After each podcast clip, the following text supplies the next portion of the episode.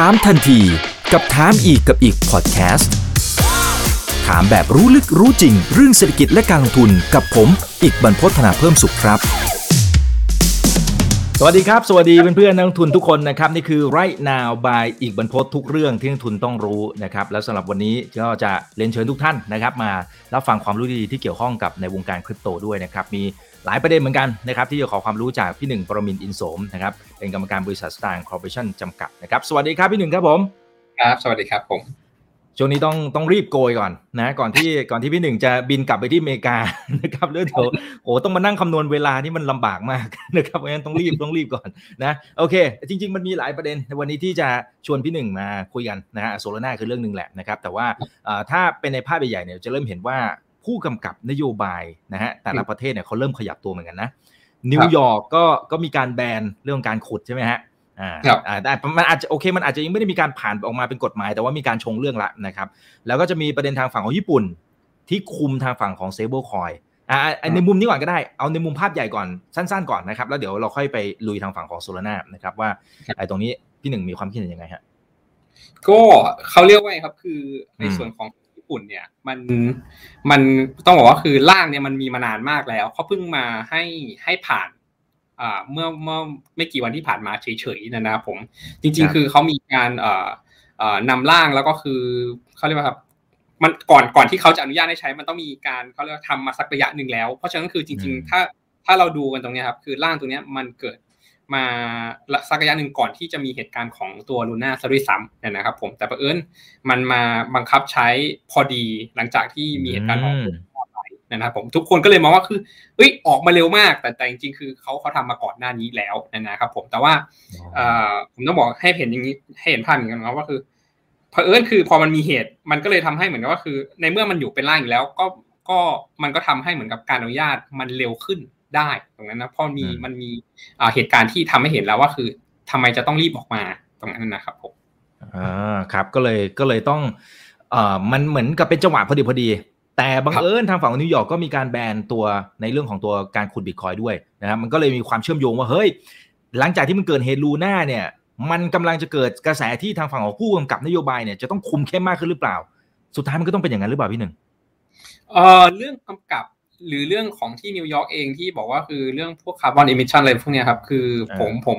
เขาเรียกว่าครับ คือ จริง ๆ คือแม้กระทั่งในสหรัฐเองก็มีการขัดแย้งกันเองนะครับผมผมไม่เห็นภาพว่าคือถ้าเราย้อนกลับไปเมื่อประมาณเมื่อประมาณเมื่อวานอย่างนี้แล้วกันนะครับ เมื่อวานเนี่ยกำลังพูดถึงในลักษณะที่เหมือนก็คืออ่าหรือสองวันที่แล้วเนี่ยนิวยอร์กบอกว่าคือพยายามออกมาว่าคือไม่อยากให้ขุดในส่วนของตัวบิตคอย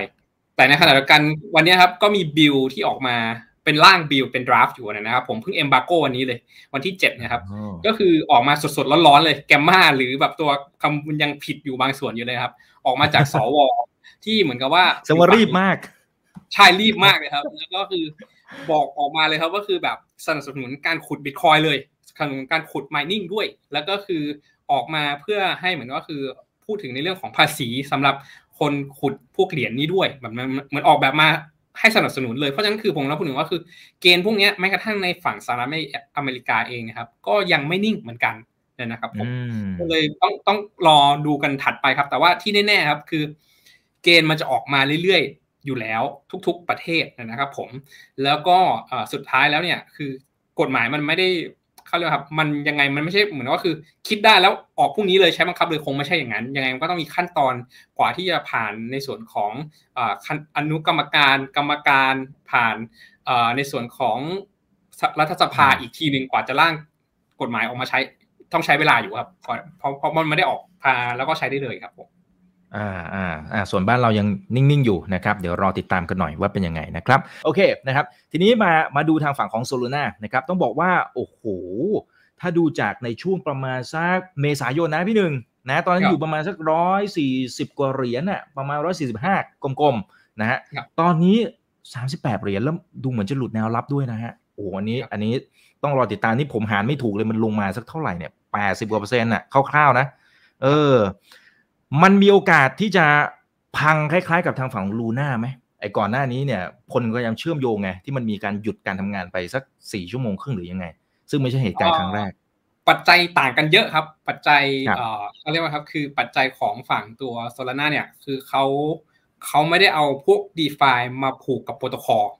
ผมผมผมต้องให้เห็นภาพอย่างนี้ครับก็คือ เขามีไม่มีการทำในลักษณะที่มี stable coin แล้วก็คือเอา Solana ไปทำอย่างนั้นไม่มีนะครับผมของเขาเนี่ยเป็นเอ่อเขาเรียกเป็นบล็อกเชนที่อีเทเรียมคิลเลอร์เอ่อเป็นเป็นแน่นอนครับ Ethereum killer ส่วนหนึ่งแน่นอนแต่ว่าผมไม่เห็นภาพครับคือเขาเน้นในเรื่องของตัวบล็อกเชนเป็นหลัก เรื่องเทคโนโลยีเป็นเขาไม่ได้มาเน้นในส่วนของพวกเขาเรียกว่าครับ product ที่วิ่งอยู่บนบล็อกเชนของเขาเห มือนว่าคือคนอื่นก็มาสร้างสร้าง product ได้นะครับ อย่างเช่นพวก STEPN ที่แบบโด่งดังณปัจจุบันเนี่ยครับก็ก็คือสร้างอยู่บน Solana อีกทีหนึ่งเพราะฉะนั้นคือด้วยสิ่งที่ Solana มาเนี่ยครับเขาจะเน้นในเรื่องของ performance ค่าธรรมเนียมที่ถูก แล้วก็คือการประมวลผลที่เร็วกว่าตัว Ethereum แต่ว่าคือเขาไม่ได้มาเหมือนก็คือเน้นว่าคือจะต้องมีพวกโปรโตคอลที่เทรดหุ้นได้ หรือมี stablecoin ที่ไปยึดโยงกับ ในส่วนของเหรียญของเขาแล้วก็คือมี supply ที่แบบขึ้นลงได้หรือให้เพื่อให้รักษาค่าตัว stablecoin ได้แบบนี้เขาไม่มี เพราะฉะนั้นแล้วครับคือต่อให้ตัว Solana เองล่มไป 4 ชั่วโมงตรงนี้ครับผมแน่นอนครับคือความเชื่อมั่นเนี่ยมันจะเสียไปในลักษณะที่เหมือนว่าคืออ๋อ chain ของ Solana เนี่ยยังไม่ stable นะ เหมือนกับทุกคนจะรับรู้เลยครับว่าคือมันยังไม่เสถียรเพราะฉะนั้นคือถ้าจะไปใช้อาจจะต้องระมัดระวังด้วยนะครับผม อันนี้มันจะทำให้เหมือนว่าคือ perception หรือเขาเรียกแนวคิดของคนสิ่งที่รับได้เนี่ยมองว่าคืออ๋อมันยังไม่เสถียรมันยังใหม่อยู่ ราะฉะนั้นแล้วคือถ้าจะเอาไปทำอะไรที่มันจริง ๆ จังๆเนี่ยอาจจะต้องระมัดระวังหรือถ้าเอาไปทำอะไร ถ้าจะเอาบล็อกเชนของตัวโซลาร่ามาใช้ ในสิ่งที่เกี่ยวข้องกับทางการเงินที่มันต้องมีความเสถียรภาพที่ค่อนข้างสูงใช่ความเสถียรที่ใช้งานได้ตลอด 24 ชั่วโมง อาจจะยังไม่เหมาะแบบอย่างเงี้ยนะครับผมมันก็เลยทำให้ตัวนี้เป็นสิ่งที่ทุกคนเข้าใจได้ครับว่าคือวิวัฒนาการในส่วนของตัวบล็อกเชนในส่วนของตัวโซลาร่ายังมีอะไรที่ต้องพัฒนาอีกสักระยะหนึ่งอยู่ นะครับผมเพราะฉะนั้นคือ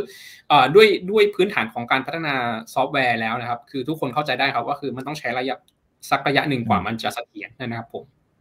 อ่าครับเอ่อในในทางเทคนิคมันมีคำอธิบายไหมครับ คือเหมือนว่า เช่น คนใช้พร้อมกันเยอะๆเหรอ หรือหรือยังไงนะหรือเขาพัฒนาไม่ทันหรือยังไงทำไมทำไมมันล่มบ่อยนี่คนถามเยอะมาก คุณธัญญาภสิทธิ์นะครับ บอกว่าโซลาร่าเนี่ยล่มบ่อยเกินนะฮะอีกท่านหนึ่งนะครับ คุณเซรีนะฮะบอกว่า มันล่มเกินปุยมุ้ยภาษาวัยรุ่นเกินไปไหมใช่ไหมเออในทางเทคนิคมันเกิดอะไรขึ้นครับ คือเอ่อเนื่องจากตัวโซลาร่าเนี่ยครับมันเป็นบล็อกเชนอันใหม่เนาะคือมันมันไม่เคยต้องบอกก็คือเขาไม่ได้ไปลอกใครมาเขาไม่ได้ไปฟอกใครมาเพราะฉะนั้นแล้วครับมันมันจะเหมือนกับสมัยบิตคอยหรือสมัยอีเทเรียมตอนต้นนั่นนะครับผมที่บิตคอยตอนที่เขาทำขึ้นมาตอนแรกๆนะครับ ปีสองปีสามปีด้วยซ้ำ ถึงเริ่มจะเสถียรแต่ณปัจจุบันก็ยังมีการพัฒนาอยู่เรื่อยๆนะครับผมผมไม่ได้บอกว่าคือเขาเสถียรแล้วนะครับ แต่ว่าคือก็เสถียรที่ก็ทำมาสิบกว่าปี แล้วก็ถือว่าโอเคแล้วในระดับหนึ่ง แต่ว่าคือสามสี่ปีตอนแรกๆครับคือปัญหาก็เยอะเหมือนกันครับ ระบบซอฟต์แวร์ไม่เสถียรต่อให้ Satoshi Nakamoto เขียนเป็น white paper ออกมาแล้วก็ตาม แต่ตอนที่ทฤษฎีกับปฏิบัตินะครับ พอเอาทฤษฎีมาทำเป็นปฏิบัติ มันมันจะมีจุดที่ทฤษฎีไม่ได้ครอบคลุมเยอะมากนะครับ แล้วมันกลายเป็นว่าคือตัวนี้มันต้องแก้แก้กันหน้างานเลยครับ ว่าคือจะมันมีปัญหาตัวนี้เกิดขึ้นจะแก้ยังไงปัญหาเรื่องดีดอสจะแก้ยังไง มันจะกลายว่าคือ ค่อยๆ แก้กันไปเรื่อยๆนะครับผมอีเทเรียมออกมาตอนแรกก็เหมือนกันครับ ก็คือมีปัญหาเหมือนกันระบบไม่เสถียรจนถึงปัจจุบันเนี่ย หลายๆ client หลาย ๆ ซอฟต์แวร์ที่รันบล็อกเชนของ Ethereum เนี่ยก็ไม่เสถียรเหมือนกันนะครับผมคือผมว่าคือตั้งแต่เขาออกมาตั้งแต่ปี 2015 เนี่ยก็มีหลายตัวที่ตายไป หรือแม้กระทั่งตัวที่อยู่ปัจจุบันก็มีมีหลาย ๆ ตัวที่ยังไม่เสถียรอยู่ดีนะครับผมเพราะฉะนั้นคือตัว Solana เนี่ยพอเขามาทำบล็อกเชนใหม่ที่เหมือนกับว่าคือทำให้ดีขึ้นไปเหนือกว่าตัว Ethereum อีกเนี่ยเขามัน มันกลายเป็นว่าคือเขาใช้โค้ดอันเดิมที่อยู่ใน Ethereum ไม่ได้ เขาใช้โค้ดอันเดิมที่มีอยู่ในตัวบิตคอยไม่ได้ มันก็เลยทำให้เหมือนก็คือ bug มันยังเยอะอยู่ หรือมันจะมีบางส่วนที่มันยังไม่ได้ถูก handle หรือถูกเขาเรียกครับทำให้รองรับเคสแบบนั้น เพราะว่าคือเขาก็ไม่คิดมาก่อนว่ามันจะมีเคสแบบนี้เกิดขึ้น ซึ่งนั่นหมายความว่าคือในตัว white paper ที่เขาเขียนมา technical white paper นะครับมันมันไม่ได้ครอบคลุมส่วนนี้เพราะว่าคือมันเป็นเรื่องเล็ก ๆ ที่เขาไม่ได้มามาต้องเขียนลงไปในในงานวิจัยหรืองานตัว white white paper ของเขาเนี่ยนะครับผมแต่พอมา implement code จริงๆเนี่ยมันกลับกลายเป็นว่าคืออ๋อตัวเนี้ยมีช่องโหว่ตรงนี้ หรืออันนี้ลืมไปเลยทำให้เหมือนว่าคือมีปัญหาได้ เพราะฉะนั้นแล้วครับมันต้องใช้เวลากว่าที่จะเหมือนกับมันจะเริ่มเสถียรเหมือนอารมณ์แบบเราใช้ Windows หรือ Mac เนี่ยครับตอนแรกเราใช้ Windows เนี่ยก็คือถ้าเราใช้ตั้งแต่สมัย Windows 95 หรือ Windows มีหรือก็ตามแต่ มันก็มีปัญหาของมันแล้วก็มันพัฒนามาเรื่อยจนถึงปัจจุบัน Windows 11 มันก็มันก็เหมือนก็คือเราก็ใช้เป็นปกติแล้วนะครับผมถ้าแต่ว่าคือถ้าเราลองย้อนไป Windows 3.1 อะไรก็ตามแต่ลองย้อนไปตรงนั้นนะครับก็มีบั๊กเหมือนกันเป็นเรื่องปกติที่เหมือนก็คือไม่เสถียรหรือไม่ก็ช้าแบบนั้นนะครับผมผมผมต้องบอกว่าคืออันนี้มันเป็นเรื่องปกติของการพัฒนาซอฟต์แวร์ แต่ถามว่าถ้าเทียบกับพวก Luna แบบนี้ครับผมตัว Terra Ecosystem ทำไมมันถึงไม่มีบั๊กพวกนี้ล่ะทำไมมันถึงไม่ล่มเลยล่ะนะครับผมเพราะว่าคือ โค้ดที่เขาเอามาใช้ครับ มันเป็นโค้ดที่มาจาก Cosmos ซึ่ง Cosmos นี่ก็ทำมานานสักระยะหนึ่งแล้ว ไม่ใช่ว่าไม่มีบั๊กนะครับ แต่ว่าคือมันถูกแก้มาเยอะมากๆแล้วนะครับผมเพราะฉะนั้นคือการที่ตัวเทล่าเอาเอาโค้ดของ Cosmos มาทำเนี่ย แล้วก็เออเขาเรียกทำส่วนเพิ่มเติมหรือดัดแปลงอะไรก็ตามแต่นะครับ มันเลยทำให้เหมือนก็คือบั๊กมันน้อยกว่า เพราะว่า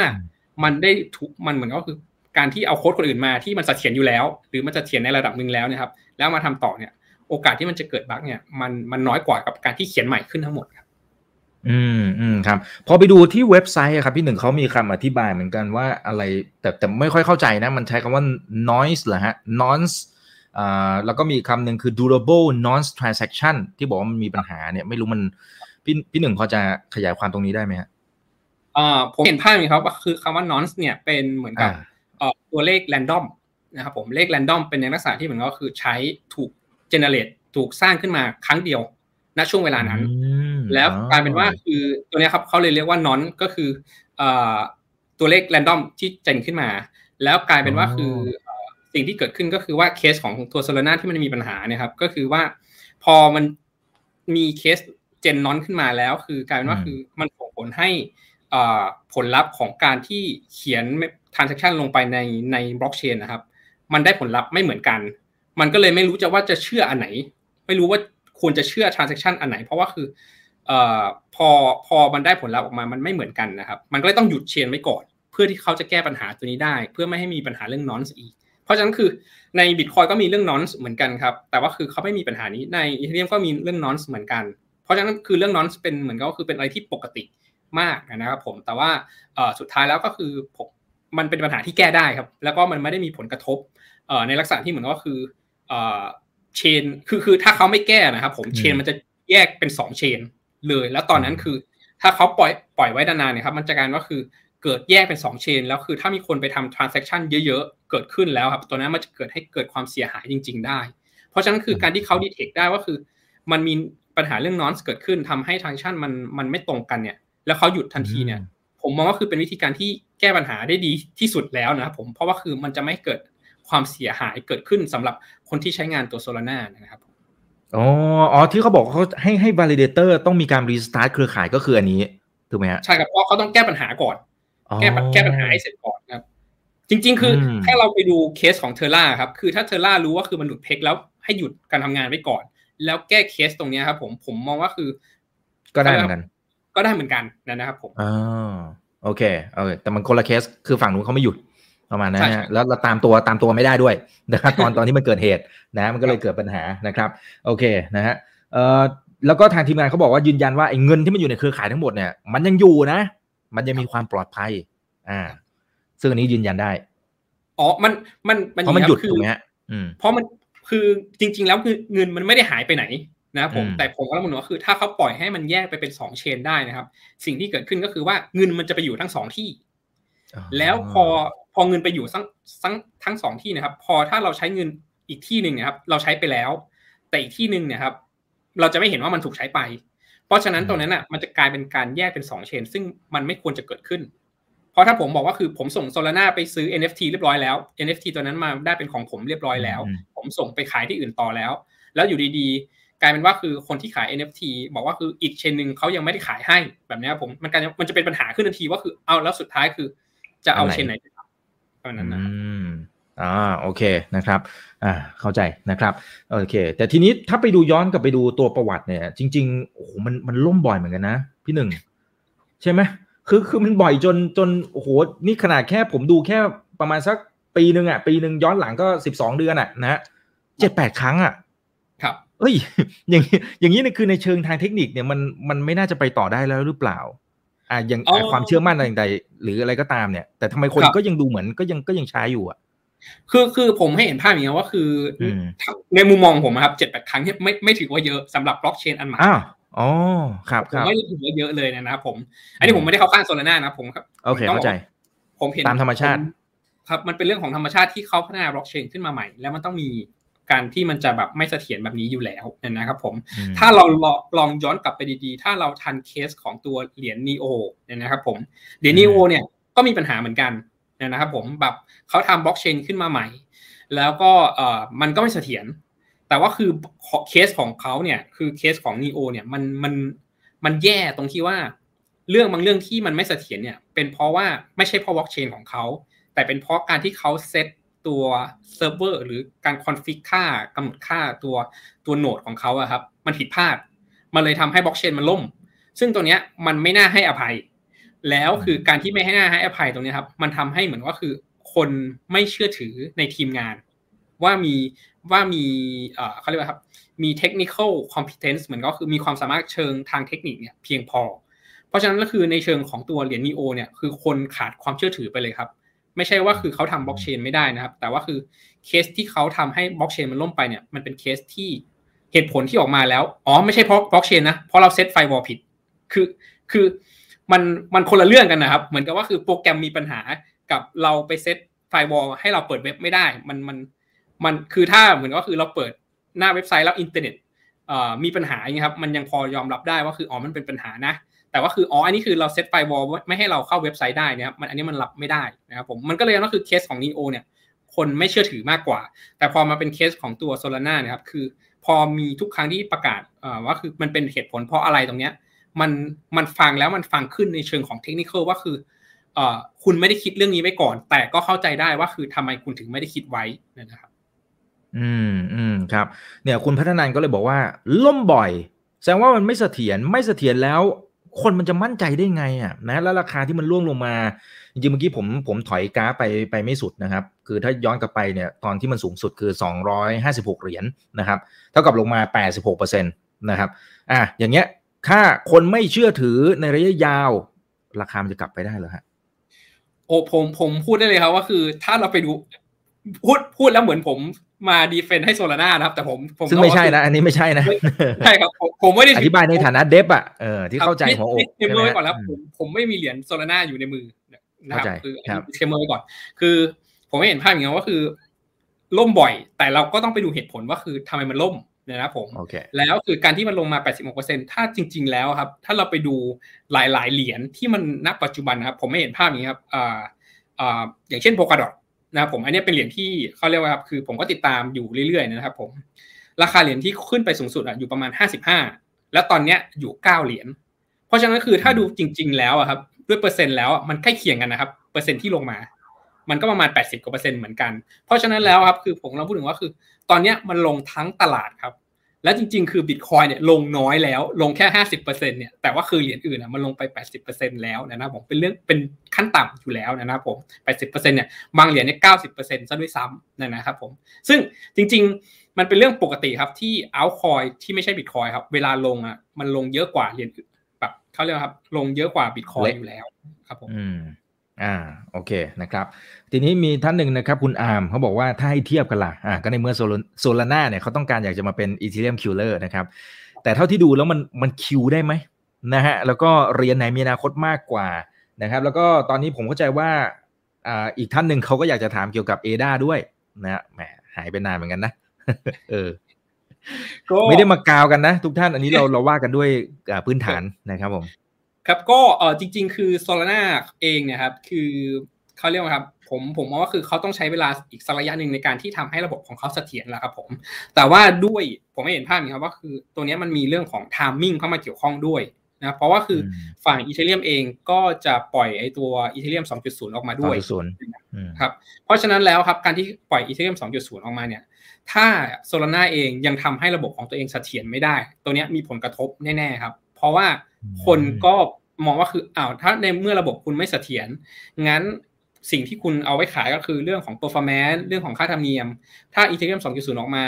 Ethereum 2.0 ไม่ได้มีปัญหาเรื่องของ performance ไม่ได้มีเรื่องของค่าธรรมเนียมแล้ว ก็ถ้างั้นก็กลับไปใช้ Ethereum ดีกว่าไหมแบบนั้นนะครับผม มันเลยกันก็คือในช่วงระยะเวลาเนี้ยตัวโซลาร่าเองต้องทำรีบทำให้ระบบตัวเองเสถียรให้ได้ เพราะถ้าทำไม่ได้เนี่ยมีปัญหาแน่ๆสำหรับโซลาร่านะครับผมแต่ว่าคือถ้าสมมติว่าคือเขาทำให้โซลาร่าเองทำให้ระบบตัวเองเสถียรได้แล้วอีเทเรียม2.0 ออกมา ก็สมมติว่าคือไม่มีปัญหาอะไรเลยนะครับผมซึ่งการที่ไม่มีปัญหาอะไรเลยเนี่ยก็ต้องมาดูกันครับว่าด้วยสถาปัตยกรรมในเชิงของทางเทคนิคเนี่ยมันก็แตกต่างกันนะครับ เพราะว่าคือโซลาร่าเองเนี่ยเขาเนี่ยคือผมต้องบอกว่าเขาเขาเห็นข้อเสียของ ของฝั่งอีเทเรียมมาก่อนแล้ว แล้วเขาเลยมาออกแบบบล็อกเชนอันใหม่ที่แก้ปัญหาของตัวอีเทเรียมไว้แล้ว แต่ผมไม่เห็นภาพอย่างนี้ว่าคือ ก็ไม่ได้หมายว่าคือโซลาร่าจะดีที่สุดนะครับ เพราะว่าด้วย architecture หรือโครงสร้างสถาปัตยกรรมของตัวโซลาร่าเองนะครับ การที่เขาเห็นช่องโหว่หรือสิ่งที่ไม่ดีในตัวอีเทเรียมเนี่ยแล้วเขามาทำให้ดีขึ้นเนี่ยมันก็ส่งผลให้เป็นข้อเสียอีกแบบหนึ่งที่ แม้กระทั่งผู้ก่อตั้งตัวเหรียญ Polkadot ก็มามาวิจารณ์ครับว่าคือแนวคิดของฝั่ง Solana ดีนะ แต่ว่าคือมันมันจะมี limit ของมัน แล้วก็คือสุดท้ายแล้วครับ ยังไงเขาก็ต้องแก้สถาปัตยกรรมของเขาในอนาคตอยู่ดีนะครับ ผมแต่ตอนนี้มันมันยังไม่จำเป็นนะครับผมอืมครับอ่ามีมีคนบอกว่าอยากให้เปรียบเทียบกับเอ่อ Cardano ADA นะครับ ที่มันกำลังจะอัปเกรด hard fork Vasil hard fork นะครับ โอ้โห คือ Cardano เนี่ยครับคือผมเห็นภาพอย่างนี้ว่าคือเขาเนี่ยใช้คนละสถาปัตยกรรมอีกนะครับผม Cardano เนี่ยเขาใช้อ่าอันนี้เขาภูมิใจของเขามากนะครับ คือ eUTXO base นะครับผมก็คืออ่าเขาเรียกว่าครับคือในส่วนของตัวข้อเสียของของฝั่งอันนี้ก่อนแล้วกันนะของฝั่งตัว Ethereum เนี่ยครับคือมันพอมันเป็น account base เนี่ยครับผม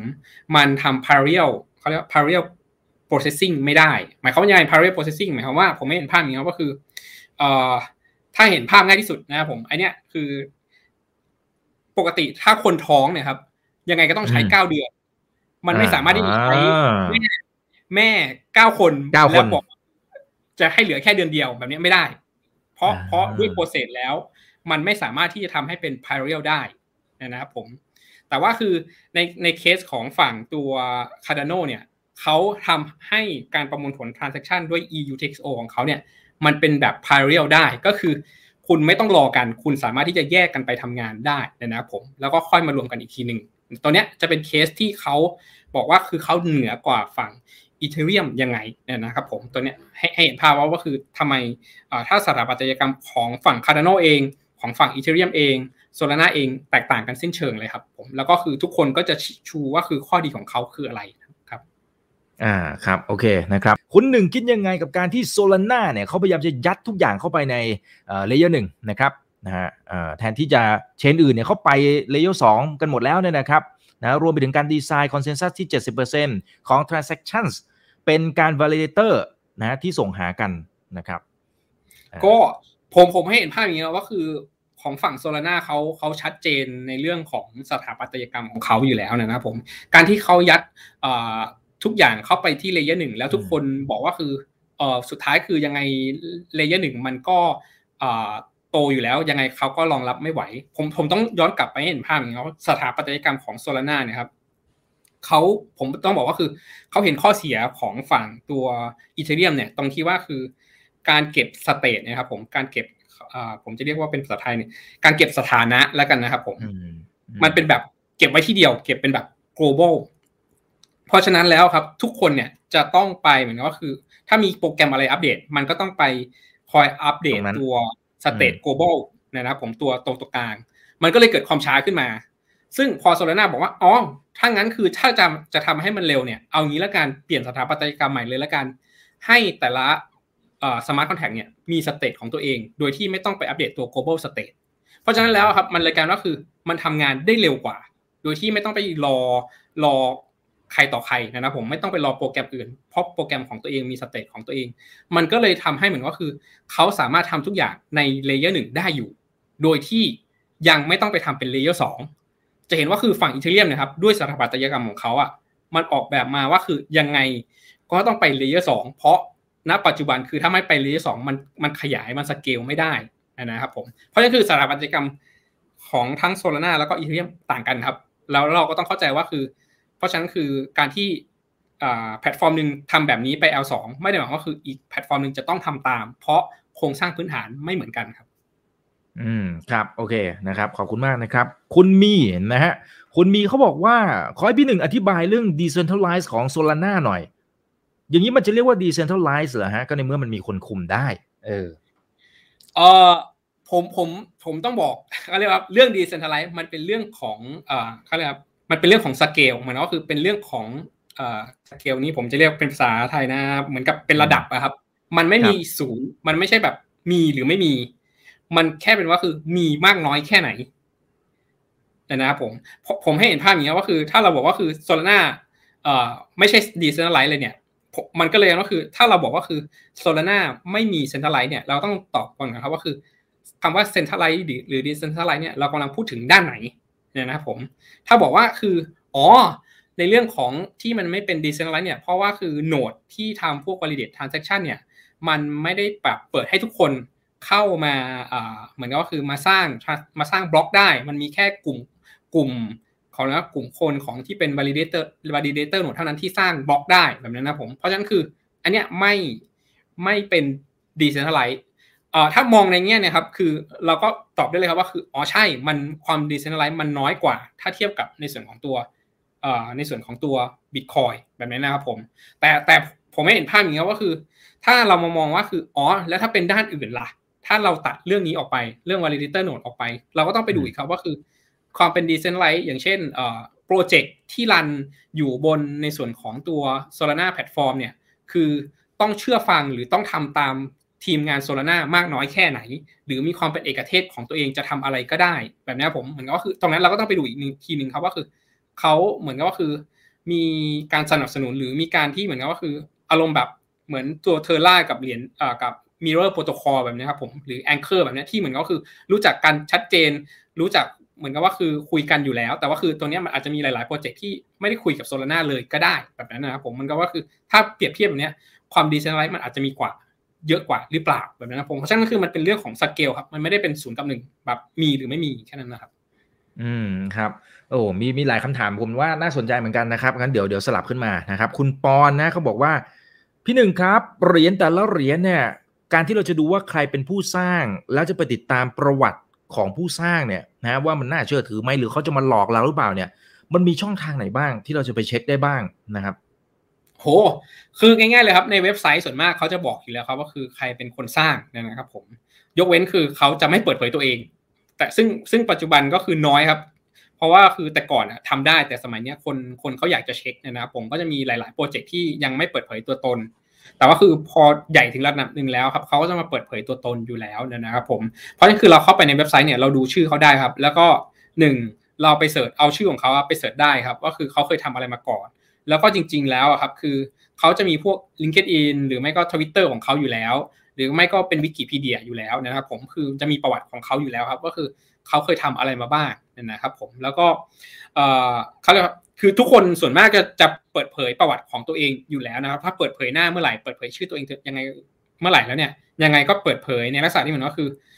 ผลงานที่เคยทำอะไรมา มาอยู่แล้ว เพื่อจะทำให้เขาเองมี credibility นะครับผมมีมีความน่าเชื่อถือนะครับผมแต่ว่าคือทั้งนี้ทั้งนั้นก็คือว่า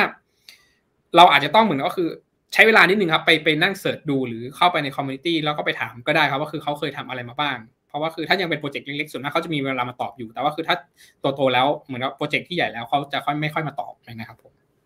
อืมอืมครับอ่ามีท่านหนึ่งบอกว่าช่วยอธิบายตรงนี้ขยายความหน่อยนะ ที่บอกว่าโซลาร่าเนี่ยมันล่ม แต่เงินไม่หาย นะทำไมเงินไม่หาย อืม เงินเงินไม่เคยหายครับ คือผมผมเห็นภาพอย่างนี้ครับว่าคือบล็อกเชนเนี่ยครับ เวลาที่มันหยุดทำงานเนี่ย มันเงินมันยังอยู่อยู่ที่เดิม มันไม่ได้วิ่งไปไหนครับ แล้วก็คือเงินมันก็ไม่เคยหาย เพราะว่าข้อมูลยังอยู่อยู่นะครับผมอ่าไม่มีอะไรเปลี่ยนแปลง ครับมันไม่ได้มีอะไรเปลี่ยนแปลงมันหยุดอยู่ที่เดิมเฉยๆเพราะนั่นคือที่เขาบอกว่าเงินไม่หายเนี่ยเขาพูดถูกครับ เพราะเงิน เพราะมันเคลื่อนเคลื่อนไหวเงินไม่ได้ เหมือนกับเราหยุดไว้ เหมือนอารมณ์แบบน้ำแล้วคือเราบอกว่าคือน้ำให้น้ำไหลครับ แล้วบอกว่าคืออ๋อน้ำยังมีอยู่เหมือนเดิม ใช่มันมีอยู่เหมือนเดิม แต่มันไม่ได้ไหลแล้วครับ เพราะฉะนั้นแล้วครับคือมันยังอยู่กับที่ เพราะนั่นคือน้ำมันไม่ได้อยู่ไปไหน มันไม่ได้หายไปไหน เพราะนั่นคือสิ่งที่เขาบอกว่าคือเงินไม่หาย ก็คือมันมันถูกต้องแล้ว เพราะมันเคลื่อนเงินไม่ได้ เงินมันก็ไม่หาย แล้วก็จริง ๆ แล้วครับคือต่อให้มันเคลื่อนเงินได้นี่เป็นเคสนะครับเหมือนว่าคือถ้าเขาเอาบล็อกเชนกลับเหมือนก็คือทำบล็อกเชนกลับมาอีกรอบนึงเงินก็ไม่ได้หายไปไหนครับ เพราะมันก็จะวิ่งบนอยู่ในบล็อกเชนตรงนั้นแหละอยู่ใน network ตรงนั้นแหละไปเรื่อยๆ อย่างเช่น Bitcoin Ethereum ทุกอย่างมันไม่ได้หายไปไหนครับ มันวิ่งวนอยู่ไปเรื่อยๆ ยกเว้นที่เขาจะ burn ทิ้ง ซึ่งการ burn ทิ้ง มันก็ยังอยู่ในนั้น แต่แค่ออกมาใช้ไม่ได้เฉยๆนะครับผมเพราะฉะนั้นคือในระบบบล็อกเชนพวกโทเค็นพวกคอยไม่เคยหายไปไหนครับ แต่จะใช้ได้หรือไม่ใช้ได้อีกเรื่องหนึ่งครับผม อืมอืมครับ โอเคครับ ขอบคุณมากครับ มีท่านหนึ่งบอกว่าทำไมเจ้าของโซลาร่ากับเอดาเขาเขาชอบคมอะ อันนี้คงคงตอบไปได้นะเป็นเรื่องเรื่องอาจจะบุคลิกส่วนตัวหรือเปล่าไม่แน่ใจนะครับ โอเคนะ ขอดูหน่อยนะครับ อืมมีท่านนี้เขาบอกว่าเอออยากให้พี่หนึ่งมาพูดเอดาแบบเต็มเต็มอะเออ โอเคนะครับ อขอดูหน่อยขอดูหน่อยนะครับ อืม ขอพวกขดอดหน่อยครับ ท่านนี้เขาบอก อ่า คุณวัดครับก็คือเนี่ยแหละครับที่ผมบอกไปตอนต้นก็คือ เจ้าของเหรียญโพกดอทเองก็อืมเขาเรียกว่าครับที่เป็นอดีตอ่าเป็นโฟลเดอร์แล้วก็เป็นโฟลเดอร์ก็คือผู้ก่อตั้งนะครับผมแล้วก็คือเป็น CTO อืม ที่ที่ทำในส่วนของตัวอีเทเรียมแล้วออกมาทำเหรียญโพกดอทเองนะครับผมก็ก็บอกเลยครับว่าคือสุดท้ายแล้วอะครับคือในส่วนของเหรียญโซลาร่าเองก็เขาเรียกว่าไงครับจะจะมีปัญหาในเรื่องของว่าการที่เอาทุกอย่างไปรวมไปไว้ที่ L1 ทั้งตัว smart contract เอง ทั้งในส่วนของ transaction อะไรเองเอาไปไว้อยู่ที่ L1 หมด เพราะฉะนั้นคือมันจะสเกลได้ไม่เยอะไม่เหมือนกับเหรียญโพกดอทของเขาเองที่มีการแยกกันชัดเจนนะครับผมแยกในลักษณะนี้มันก็คืออ่า data layer เหมือนก็คือให้ทำ data layer แล้วก็คือ execution layer นะครับผมที่ก็ไปทำอีกอีกที่หนึ่งแยกกันชัดเจนเพราะนั้นคือของเขามันจะสเกลได้เยอะกว่าในระยะยาวนะครับผมแล้วก็คอนเซปต์นี้ก็ถูกเอามาใช้ในส่วนของตัว Ethereum ด้วยที่มีการแยก data layer กับตัว execution layer ออกจากกันครับ อืมครับโอเคครับ ขอบคุณครับ ตอนนี้คำถามไหลมาเทมานะครับ คุณพกค่านะฮะ คุณพกค่าบอกว่าถ้าแต่ละ chain ค่าแก๊สมันถูกลงไปเรื่อยๆ นะฮะแล้วต่อไปมันจะแข่งขันด้วยอะไรเหรอครับ อินโนเวชันเหรอฮะ หรือมันแข่งกันในมุมไหนอืมเอ่อแข่งกันที่แพลตฟอร์มครับ คือคือผมผมไม่ได้มองพวกนี้เป็นเป็นบล็อกเชนเท่าไหร่นะครับผมผมมองว่าคืออมจริง ๆ แล้วของเขาเนี่ยคือ platform platform อย่างเดียวเลยครับ เหมือนอารมณ์ที่เรากำลังพูดถึงทำไมเราต้องใช้ Microsoft ทำไมเราต้องใช้อ่า Apple ทำไมเราต้องใช้อ่าเขาเรียกว่าครับ Linux เอง Linux เองตรงเนี้ยครับผม หรือปัจจุบันเราใช้มือถือ Samsung ที่เป็น Android แล้วก็บางคนก็ใช้ในส่วนของตัวอ่า iPhone อยู่แล้ว คือ คือบางคนผมก็ต้องพูดถึงว่าคือถึงจุดหนึ่งมันจะเป็นเรื่องของตัวแพลตฟอร์มครับ ว่าคือ คุณอยู่ที่แพลตฟอร์มนี้ คุณมีอะไรให้ทำเยอะกว่าอีกที่แพลตฟอร์มหนึ่งหรือเปล่า หรือเอ่อมันมีอะไรที่ตอบโจทย์ในเรื่องของแพลตฟอร์มตัวเนี้ยมันมี DApp หรือพวก DeFi หรืออะไรตามแต่ที่ถูกสร้างอยู่ในแพลตฟอร์มตัวเนี้ยมันมันเยอะกว่าอีกที่หนึ่งหรือเปล่า เพราะฉะนั้นคือมันจะเป็นการแข่งระหว่างแพลตฟอร์ม แล้วก็ดูว่าสุดท้ายแล้วใครจะเป็นผู้ชนะครับ ซึ่งมันอาจจะมีไม่ได้หลายแพลตฟอร์มนะครับผมเพราะว่าอย่างอืมที่เราเห็นครับในในโลกของความเป็นจริงก็คือมีอยู่แค่สองแพลตฟอร์มที่ที่ส่วนมากก็อยู่ได้แบบนั้นนะครับอ่าครับอ่าโอเคนะครับเอ่อมีท่านหนึ่งเสริมบอกว่าใช่แข่งเพราะเอ่อ use case อันไหนที่ที่มีเยอะกว่า อันนั้นก็จะมีโอกาสเป็นผู้ชนะ อันดูตรงนี้ด้วยไหมฮะเ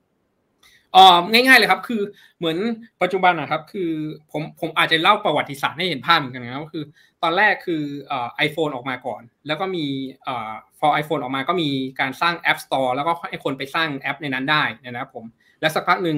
อ่า Google ก็อยากจะแข่งด้วยก็ออก Android ออกมา แล้วก็ไม่รู้จะแข่งยังไง ก็เลยเหมือนก็คือ ให้เปิดอืมให้ทุกคนพวก Samsung พวก HTC พวกเนี้ยครับเอาเอา Android ไปใช้ฟรีเลย มันก็เลยกลายเป็นว่าคือ กลายเป็นว่าคือตอนเนี้ย Android อะครับก็มี Market Share เยอะมากคนที่ใช้ Android แต่ว่า Google อะกลับทำเงินไม่ค่อยได้ แต่ว่าคือได้เงินจากการที่ใช้ในส่วนของ Google Search นะครับผมแทน แต่ Apple อะขายได้น้อยนะครับ แต่เขาเรียกว่า revenue อะครับกำไรอะเยอะมากๆนะครับผม แต่เจ้าที่ 3 ที่จะออกมาครับ ถ้าจำกันได้คือ Windows Phone ของ Microsoft อืมอืมแล้วคือออกมาเนี่ยครับ คือดีมากเลยทุกอย่างดีทุกคนมารีวิวดีมาก แต่การว่าคือพอออกมามันช้าแล้วอะครับ แล้วแอปมันน้อยมากๆ แล้วกลายเป็นว่าคือคนมาใช้เอ่อ Windows Phone อ้าว Instagram ไม่มีอ้าวงั้นไม่ใช้แล้วงั้นไปใช้กลับไปใช้ Android ดีกว่ามี หรือไม่ก็ไปใช้ iPhone ดีกว่ามี Instagram แบบเนี้ยผมมันเลยกลายเป็นว่าคือถึงจุดหนึ่งมันเป็นเรื่องของแพลตฟอร์มครับไม่ได้หมายว่าคือคุณดีกว่า แล้วคนจะต้องใช้มันเป็นเรื่องว่าคือถ้าคุณเอ่อเขาเรียกว่าใช้ first mover advantage ไปแล้ว แล้วคุณมี DeFi app เยอะๆ ที่เป็นตัวชูโรงได้ แล้วมันเหมือนก็คือพวก d e f าตัวนี้ก็ไม่ได้ทำ cross chain อยู่แค่ที่เดียวแบบนี้ครับผม อย่างเช่น Uniswap แบบนี้ครับ ก็ก็เหมือนก็คือเป็นตัวชูโรงของฝั่ง Ethereum เขาแบบนั้นนะครับผม หรือ Pancake Swap เองของฝั่ง BSC แบบนี้ครับ มันก็เลยกันว่าคือตัวเนี้ยมันจะเป็นเรื่องของการแข่งแพลตฟอร์มที่จะต้องให้มี DApp อยู่บนของเขาเยอะๆ ครับผม อืม ครับ โอเค นะครับ มันก็แล้วก็อาจจะกลายเป็น Network Effect ไปนะครับอ่าคนก็จะใช้เยอะขึ้นเรื่อยๆนะครับ โอเค ขอดูหน่อยนะฮะคุณหนึ่งคิดว่าจะมีใครมาพัฒนาเหรียญ Luna Classic ต่อไหมฮะนะฮะไหลเละเลย ผมพูดยากครับ เพราะว่าเออเขาเรียกว่าครับคือคือเหรียญ Luna Classic เนี่ยมันมันในมุมมองผมนะครับ ถ้ามองณปัจจุบันเนี่ย ผมยังมองไม่เห็นอนาคต แต่แต่อย่างนี้นะครับ ก็คือสุดท้ายแล้วอะเอ่อมันจะมีเคสเอ่อถ้าเรามองแบบมองโลกในแง่ดีนะครับผมก็คือมันอาจจะเป็นในลักษณะที่ก็คือ คนปล่อยคนที่อยากจะเข้ามา take ตัว Luna Classic เนี่ยจะเป็นในลักษณะที่เหมือนว่าคือหนึ่งเขาเห็น community อยู่แล้ว ว่ายังไงก็มี community ของ Luna support อยู่แล้วสองปล่อยราคาให้มันลงไปเยอะๆไปเลย และค่อยไปถือเข้าไปซื้อจำนวนเยอะๆ มาเก็บไว้ แล้วหลังจากนั้นนะครับเขาจะ control ราคาได้ แล้วเขาอะค่อยทำพวก ecosystem อะไรก็ตามแต่ แล้วทำให้ Luna Classic ราคาขึ้นมา แล้วตอนนั้นคือเขาก็จะได้ประโยชน์เต็มๆนะครับโอ้โหโอ้โหสุดยอดนะครับ อ่ามันนี่เกมไปด้วยเลยนะฮะคุณชายน็อตอืมใช้เวลานะครับ โอเคนะฮะคุณชายน็อตนะครับกับอีกท่านหนึ่งนะครับ บอกว่าอยากให้พี่หนึ่งอธิบายตัว Optimism นะครับ โอ้ Optimism วันนี้เป็นหลายหลายเรื่องนะครับ หลายหลายเรื่องมากตอนนี้แบบมากันหมดเลยฮะ มาทุกเหรียญแล้วมั้งเนี่ย ครับผม ก็คือเขาเรียกว่าตัว Optimism เนี่ยก็เป็น L2 ของฝั่ง Ethereum เนี่ยนะครับผมที่ล่าสุดเพิ่งแจกตัว AirDrop ไป แล้วก็ทุกคนก็คือเฮกันนะครับผมได้ได้เหรียญฟรีกันนะครับผม ซึ่งก็มันเป็นวิธีการในการสร้าง community ของเขาอยู่แล้วล่ะครับผมเพราะปัจจุบันคือการแจก AirDrop อ่า ก็เป็นวิธีการสร้างเขาเรียก community ให้คนมาสนใจให้คนมาใช้งาน แล้วก็ให้คนบอกต่อมากขึ้น เพราะสุดท้ายแล้วคืออยังไงเขาก็ต้องการให้เขาเรียก ecosystem หรือ community ของเขามันโตได้ถ้ามันจะโตได้มันต้องเกิดจากคนที่รู้จักเขาเนี่ยนะครับผมแล้วก็ผมให้เห็นภาพอย่างนี้ก็คือในส่วนของตัว L2 เองเนี่ยก็ ก็มีหลาย ๆ เจ้านะครับผมไม่ว่าจะเป็นทั้ง Polygon เอง Optimism เองก็ทุกคนก็จะมีวิธีการที่แตกต่างกันไปนะครับผมแต่ทั้งนี้ทั้งนั้นคือเราอาจจะต้องรับรู้ในเในเชิงของตัวเขาเรียกครับในอนาคตอันใกล้แล้วกันนะครับผมว่าคือถ้าถ้าเราเรามี L2 เพราะอะไร เพราะว่าคือเรามองว่าคือมันมีในเรื่องของค่าธรรมเนียมที่ถูกกว่าตรงนั้นนะครับผมแต่ว่าคือถ้าถึงจุดหนึ่งแล้วครับคือถ้าอีเทเรียมเขาออกอีเทเรียม2.0 ออกมาแล้ว คือถ้าถ้าถ้าค่าธรรมเนียมมันถูกแล้ว โดยที่ไม่ต้องไปวิ่งอยู่บน L2 อยู่แล้วนะครับผมถึงตอนนั้นน่ะตัว L2 เองจะเป็นยังไงต่อตัวเนี้ยคือผมผมเอง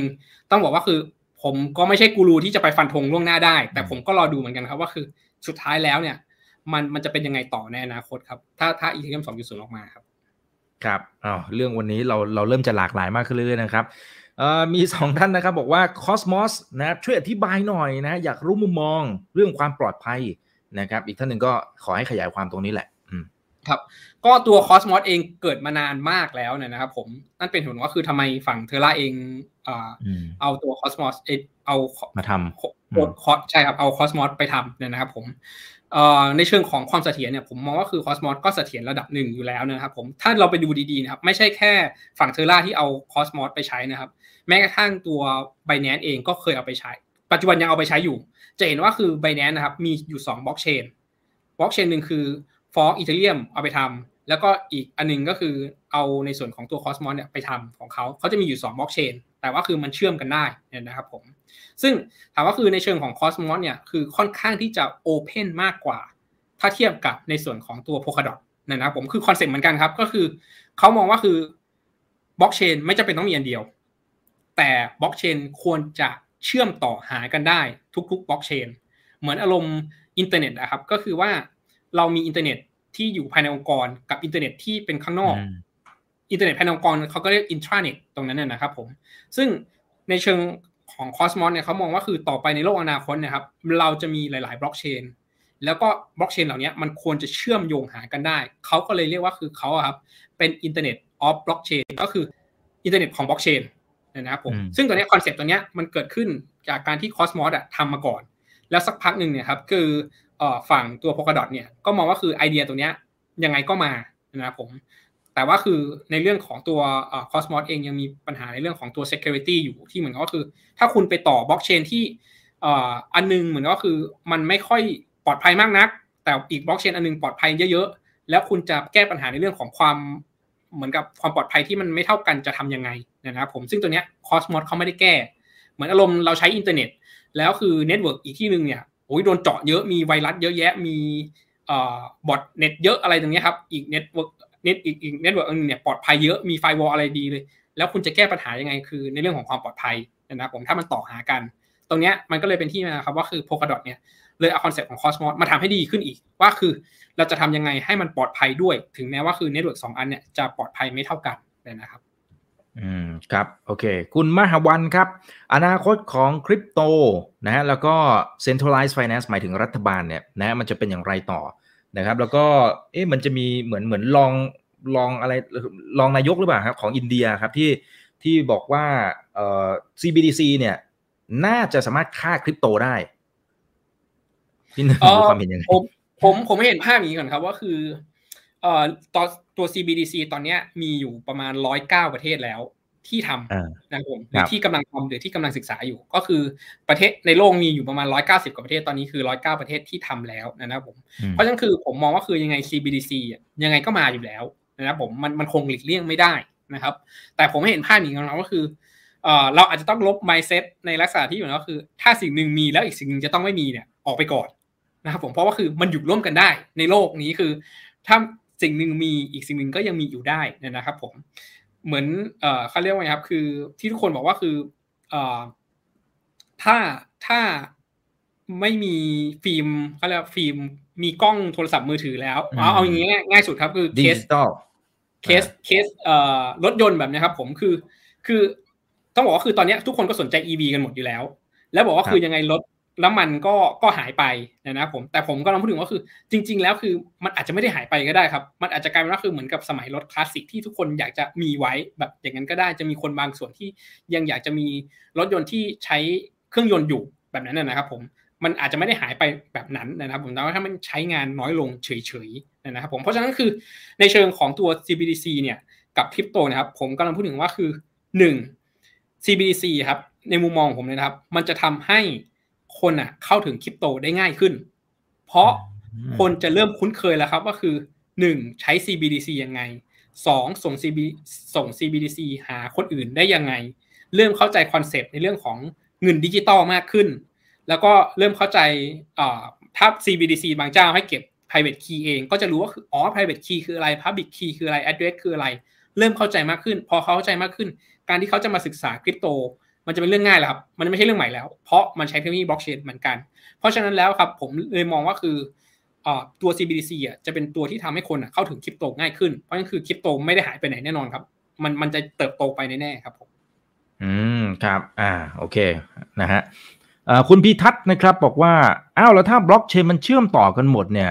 มันแปลว่าถ้ารั่ว chain เดียวเนี่ย มันคือรั่วหมด มันใช่หรือเปล่าครับ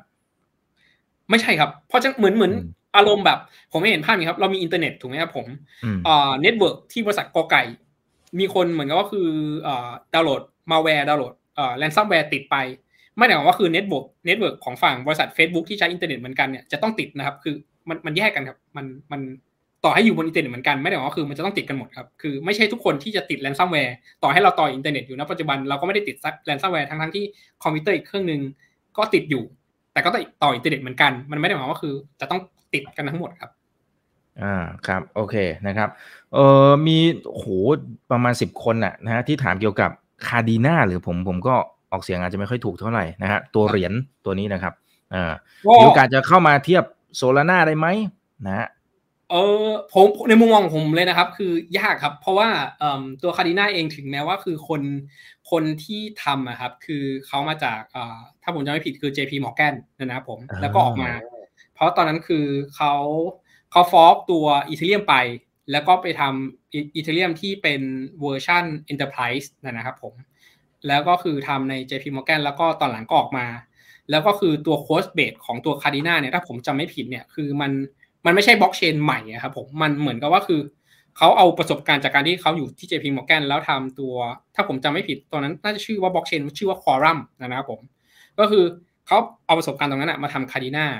แต่ว่าคือตอนนี้ที่ Kadena มันไปได้ไกลนะครับ เพราะว่าคือหนึ่งมันมันขุดด้วยเหรียญที่มันขุดเหรียญได้ด้วยเครื่องขุดที่เป็นแบบ ASIC นั่นแล้วนะครับผมการที่เครื่องขุดขุดด้วย ASIC ได้เนี่ยนั่นหมายว่าคือมันมีคนขุดที่มีเงินเยอะที่จะซื้อเครื่องขุด ASIC ได้ แล้วก็ปกติเขาจะไม่ค่อยขายเหรียญกันถ้าไม่จำเป็นนะครับผมนั่นหมายว่าคือมีคนถือเหรียญตัวนี้ไว้เยอะ เพราะฉะนั้นแล้วครับคือผมในมุมมองของผมครับ Kadena เองนะครับ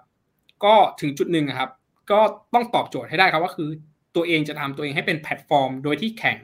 กับแพลตฟอร์มอื่นได้ยังไง เพราะว่าโลกนี้มันไม่สามารถที่จะมีหลายแพลตฟอร์มได้ครับ ยังไงสุดท้ายแล้วคือการแข่งตัวนี้มันอาจจะใช้ระยะเวลา 5 ปี 10 ปี แต่สุดท้ายแล้วมันจะมีคนที่เป็นที่ 1 ที่ 2 ที่ 3 ซึ่งโลกอาจจะไม่ได้ต้องการหลาย ๆ บล็อกเชนไม่ต้องไม่ได้อาจจะไม่ได้ต้องการหลาย ๆ แพลตฟอร์มก็ได้ครับ อาจจะอยู่แค่2 2ถึง3เจ้า หรือแค่ 4 เจ้าอย่างนี้ก็ได้ครับ ครับโอเคครับขอบคุณนะครับ คุณบุรพาบอกได้ความรู้แล้วก็สนุกมากนะครับนะคนไหนเห็นด้วยลองพิมพ์เข้ามาหน่อยเนาะนะครับโอเคเอ่อโอ้โหเนี่ยหลากหลายจริงวันนี้นะครับ จากเรื่องโซลาร่าเนี่ยไปเรื่องอื่นได้ยังไงนะครับ เยอะมากจริงนะครับเอ่อพี่หนึ่งคิดอย่างไรครับกับ parachain นะฮะคุณสวัสดิ์ก็คือตัวตัว parachain นะครับเป็นเป็น concept ที่อยู่ในตัวอของของฝั่ง Polkadot อยู่แล้วนะครับผมที่ที่ผมบอกว่าคือเอเขาต้องการให้มองว่าคือเป็น internet of blockchain อยู่แล้ว คือทุกคนมี network ทุกคนมี network ของตัวเองนะครับผมแล้วก็คือ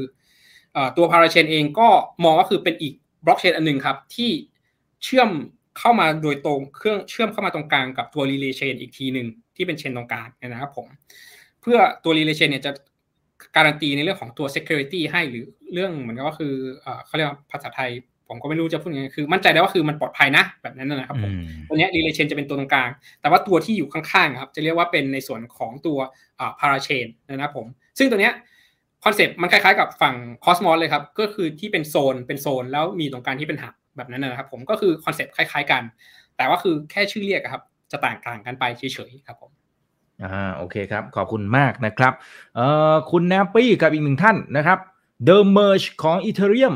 เลื่อนไหมฮะ มันจะมาช่วงไหนครับ คุณหนึ่งเกิดอะไรขึ้นครับ ผมผมเองไม่อยากให้เลื่อนนะนะผมเพราะว่าคือโลกเลื่อนเนี่ย ของฝั่งอีเทเรียมเนี่ยมันมันมีมานานมากแล้วนะครับผม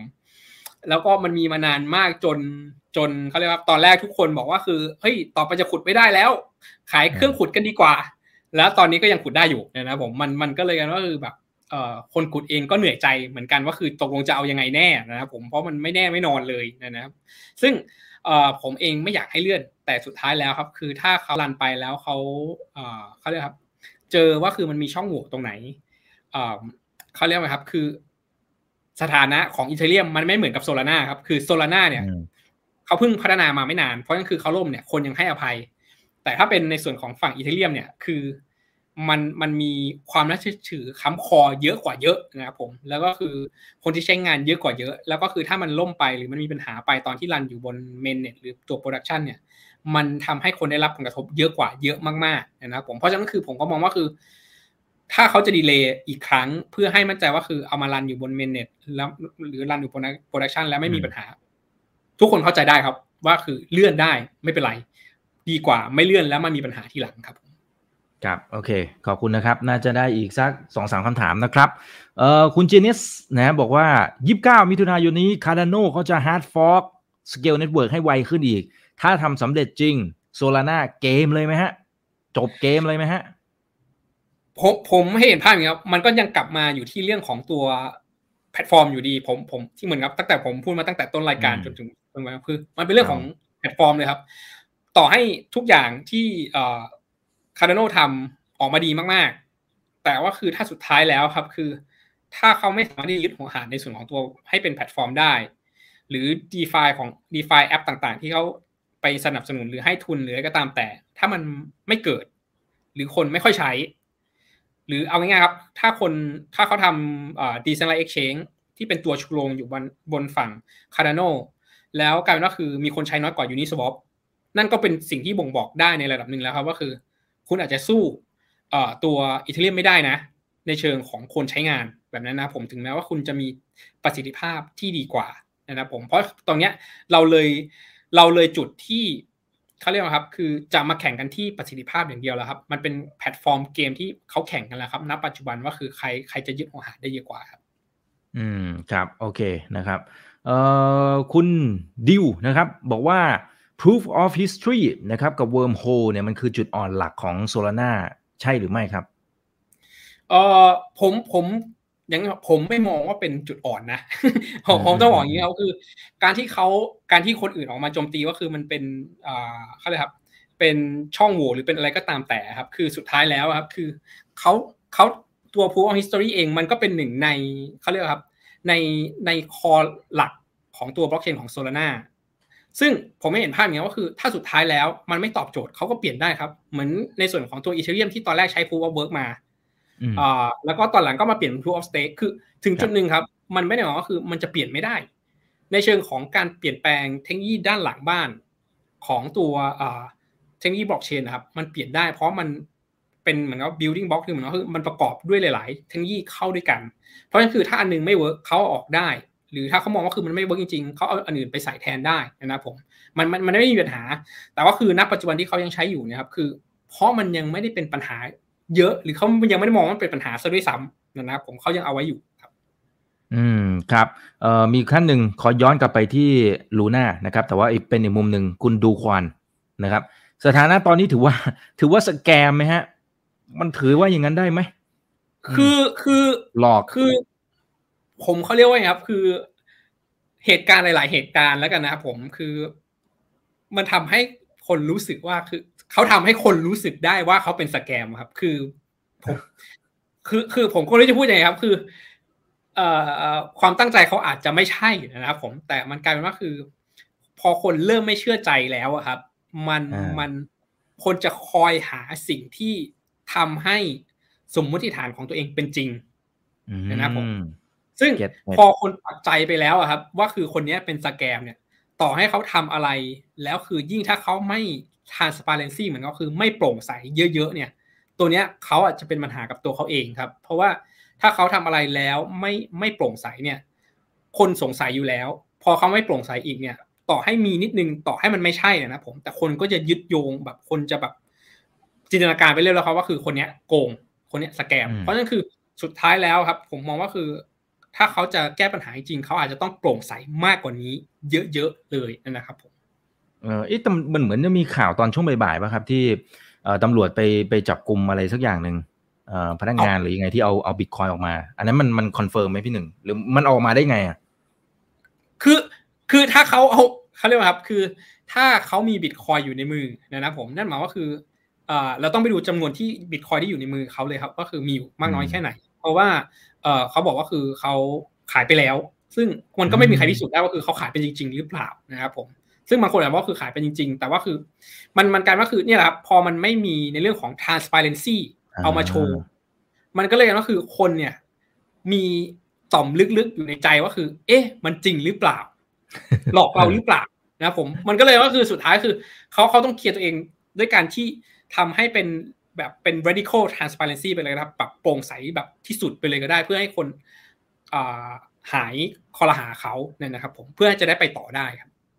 อืมครับ คุณ UM นะฮะ financial นะครับบอกว่า เอ๊ะถ้ามันแข่งกันที่แพลตฟอร์มนะเหมือนที่พี่หนึ่งบอกตั้งแต่ตอนต้นเนี่ยนะครับ แสดงว่า BNB จะได้เปรียบกว่าเชนอื่น ๆ มากเลยใช่ไหมครับ ขอความเห็นคุณหนึ่งหน่อยใช่ไหมครับเออไม่ได้ครับ เพราะว่าคือ ทำไมผมถึงพูดอย่างนั้นนะครับผมคือ BNB เนี่ย มันผูกกับ b i n a n c e อย่างชัดเจน เพราะการที่ผูกกับ b i n a n c e อย่างชัดเจนเนี่ยครับ มันเหมือนกับว่าคือ มันมันไม่ได้เป็นเอกเทศ มันจะมีคนผมให้เห็นภาพอย่างนี้ว่าคือ ทุกคน list เหรียญ Solana ได้ทุก exchange list เหรียญ Solana ได้ แต่ในขณะเดียวกันเนี่ยครับคือกลายเป็นว่าคือ พอจะไปพูดถึง BNB เนี่ย Coinbase ไม่ list แน่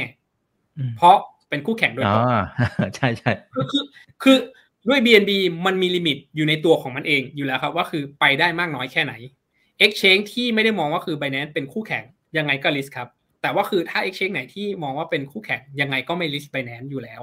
เพราะฉะนั้นคือด้วยตัวของ BNB เองมีข้อ limit ของเขาเองอยู่แล้วนะครับผมถามว่าคือแพลตฟอร์มของ BNB มันจะทำให้เหมือนกับว่าคือถ้าอย่างนั้นคือเขาก็ต้องเป็นในลักษณะที่เหมือนกับว่าคือเป็นคล้าย ๆ กับ ทาง Apple เลยครับ คือทำทุกอย่างเอง แล้วก็คือไม่ต้องไปพึ่งใคร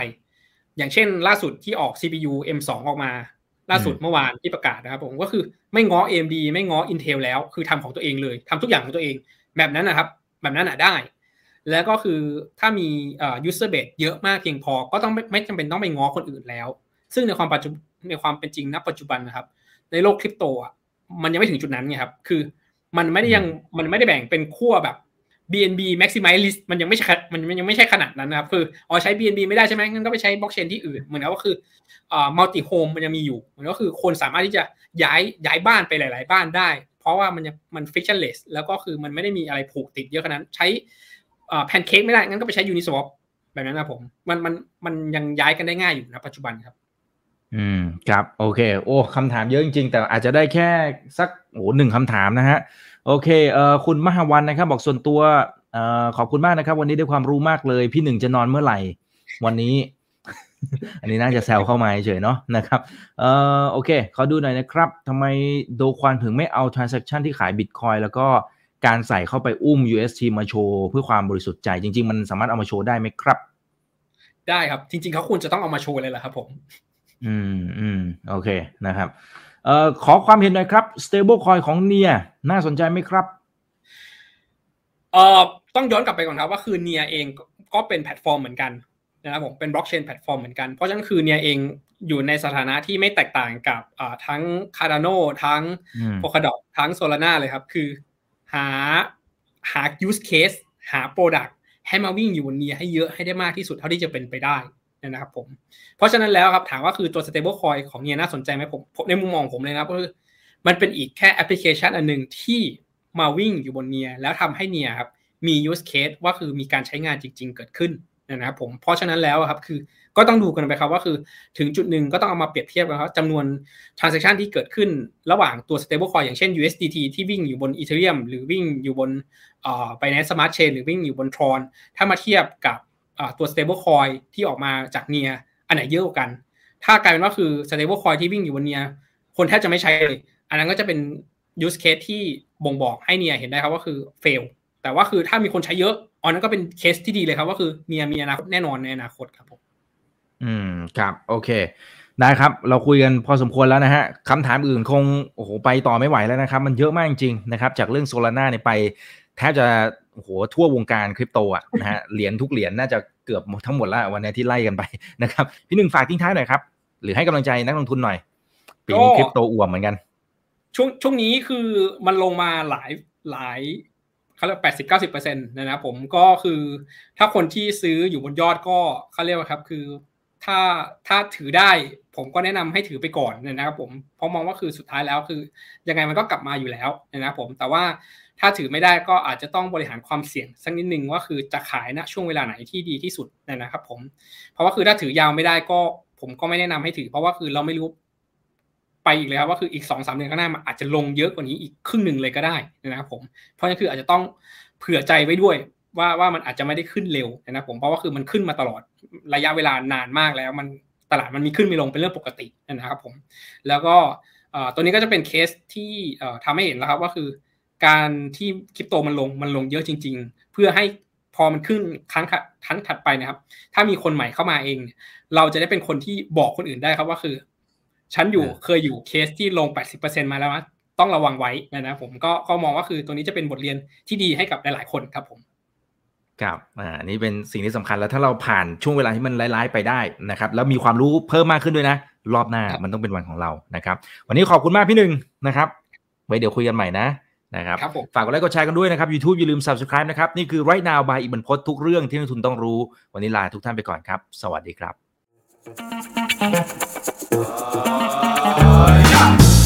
ถ้าชื่นชอบคอนเทนต์แบบนี้อย่าลืมกดติดตามช่องทางอื่นๆด้วยนะครับ ไม่ว่าจะเป็น Facebook, YouTube, Line Official, Instagram และ Twitter จะได้ไม่พลาดการวิเคราะห์และมุมมองเศรษฐกิจ และการลงทุนดีๆ แบบนี้ครับ อย่าลืมนะครับว่าเริ่มต้นวันนี้ดีที่สุด ขอให้ทุกท่านโชคดี และมีอิสรภาพในการใช้ชีวิต ผม อีกบรรพธนาเพิ่มสุขครับ